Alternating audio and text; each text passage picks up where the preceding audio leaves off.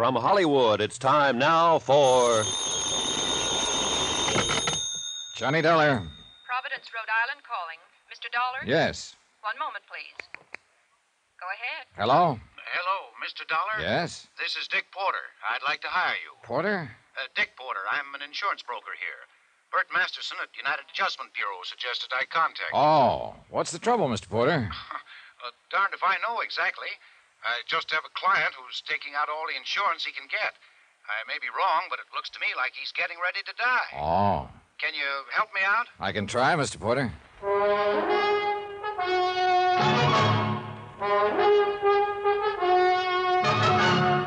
Tonight and every weekday night, Bob Bailey in the transcribed adventures of the man with the action packed expense account, America's fabulous freelance insurance investigator. Yours truly, Johnny Dollar.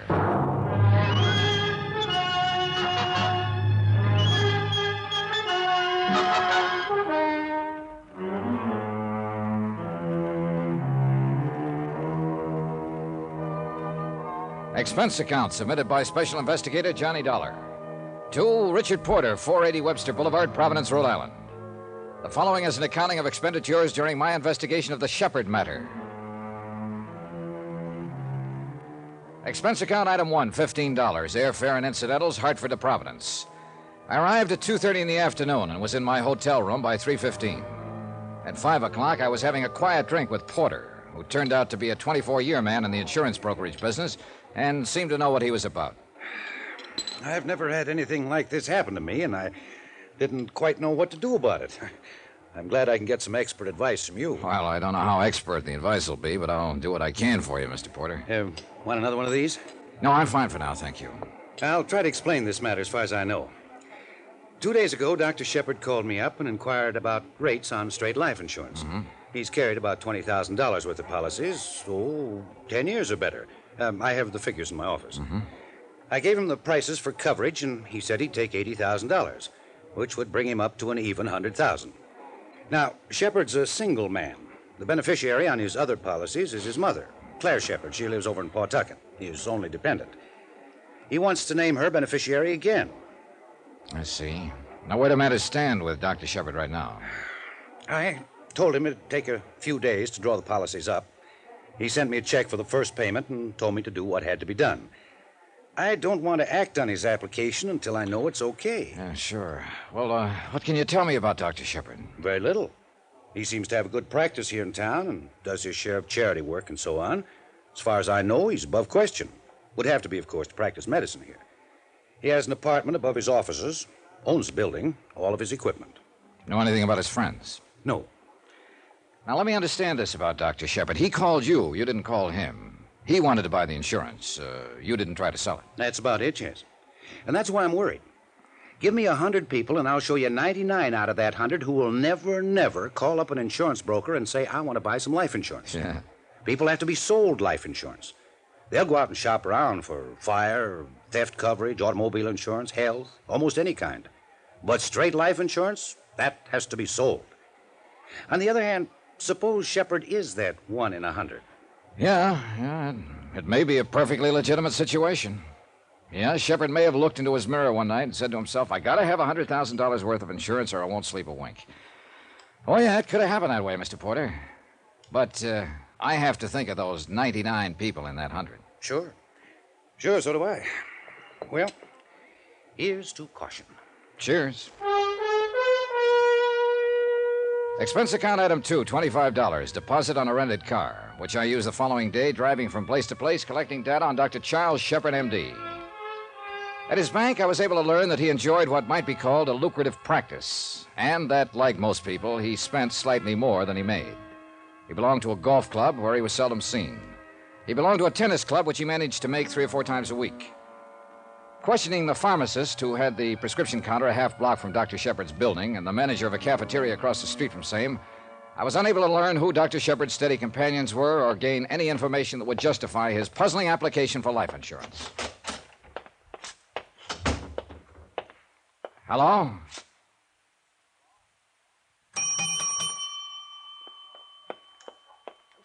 Good morning. Oh, good morning.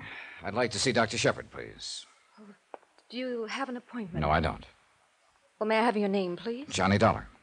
Dollar. Dollar. Are you a regular patient of Dr. Shepherd's, Mr. Dollar? No, no, I'm not. I didn't think I recalled your name. I've been with Dr. Shepherd almost five years. Uh, who recommended Dr. Shepherd? No one.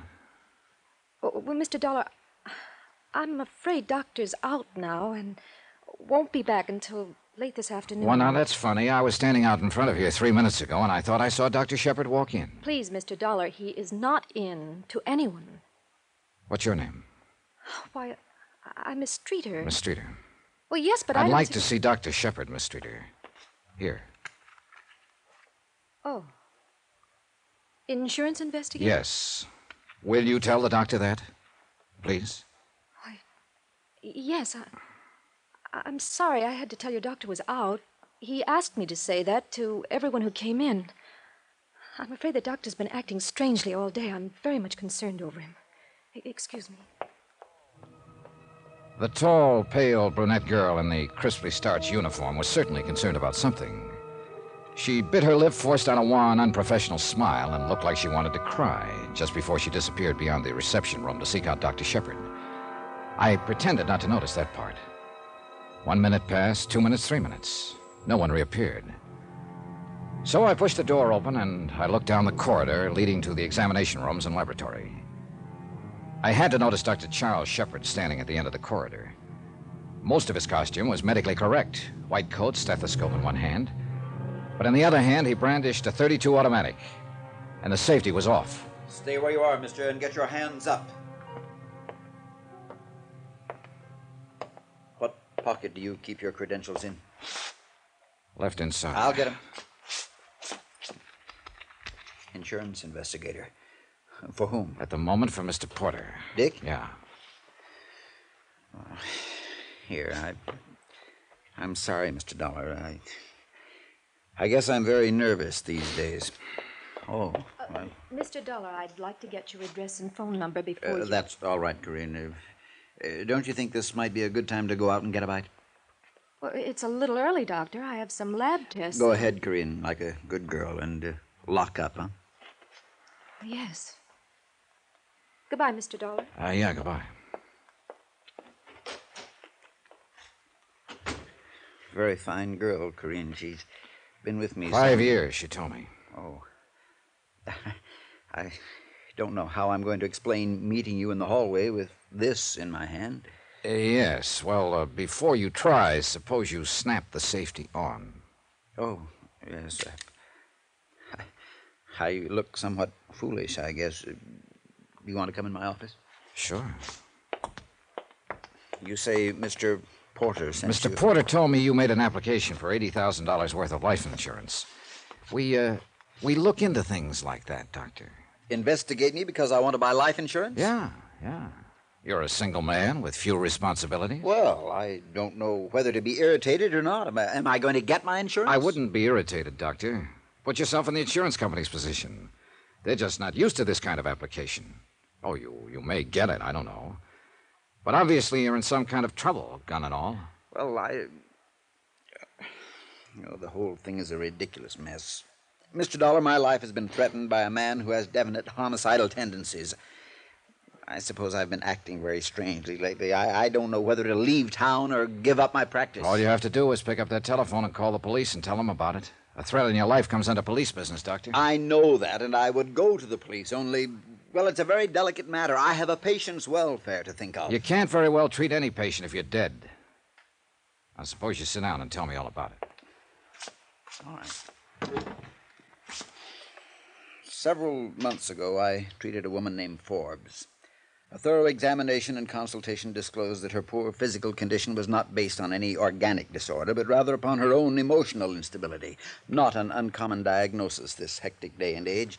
You've heard of things like this, Mr. Dollar? Oh, I've heard of semantics and neurotics and psychotics, but I'm not a doctor. Well, let me tell you the psychotherapeutic side of medicine is by far the most challenging, and one in which I have had considerable experience. Consequently, I undertook to treat Mrs. Forbes, hoping to effect a cure. Are you a psychiatrist, Doctor? No, I am not. Don't misunderstand me, Mr. Dollar. In the process of treating Mrs. Forbes' physical ailments, I urged her to recount a variety of experiences, talked to her from day to day, probing all the while for the source of her trouble. It has been my intention from the first to place her in the hands of a competent neurologist. I suspected her trouble early in the treatment. She's married to an erratic, ruthless, ill tempered man, Paul Forbes. Oh? I made a grave error when Mrs. Forbes pressed me last week to. Well, I could only tell her to move out and divorce him immediately. That's pretty extreme advice, Doctor. I know, but I also know the advice was right. Oh, you aren't in sympathy with me, I can see, but let me tell you that any competent psychiatrist would have advised you the same. I approached her husband on the matter a few days ago. What? I explained to him that Mrs. Forbes' health, her very life, is in jeopardy, that more is involved here than just keeping intact a union which has nothing but legality as a binding force. And Mr. Forbes doesn't care for semantics. He doesn't care for Mrs. Forbes, Mr. Dollar. He ranted and raved and accused me of trying to break up his home, and finally he attacked me. I managed to get away. Did he threaten you then? Yes, he said he'd kill me. Who else was there? What do you mean? Who heard him say these things? Why, Mrs. Forbes was there and a servant in their home. Yes, a servant. Upton's his name, I believe. You should have called the police. I should have done a lot of things differently in my lifetime, but I didn't call the police. My primary concern is for Mrs. Forbes. Further shock and guilt complex could be totally disastrous to her. So are you going to creep around here with a gun in your hand? I don't know whether I'd even know how to use it. I. I. Now, why the application for all the insurance? Well, I, I wondered if Forbes might get me. I wanted to be sure my mother was taken care of. I. I don't know whether anyone's ever threatened your life, and you knew for certain he'd try to carry out the threat, but that is the position I am in. Well, what are you going to do? I don't know. I'll think of something. But what about my insurance? That's up to Mr. Porter. If what you say is true, I wouldn't insure you. What do you mean if it's true? Of course it's true. Doctor, I don't believe it. I left him standing there in the corridor, staring after me. A lonely man. Somehow not as frightened a man as he tried to let me believe. I wondered about that. I was still wondering about it when I went to sleep that night.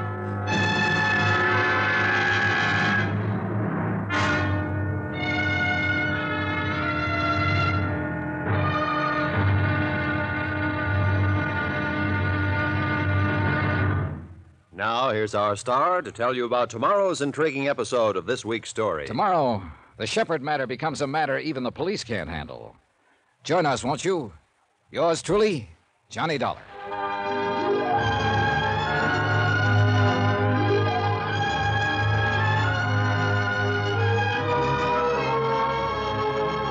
Yours truly, Johnny Dollar, starring Bob Bailey, is transcribed in Hollywood.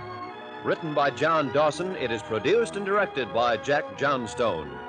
Be sure to join us tomorrow night, same time and station, for the next exciting episode of Yours truly, Johnny Dollar, Roy Rowan speaking.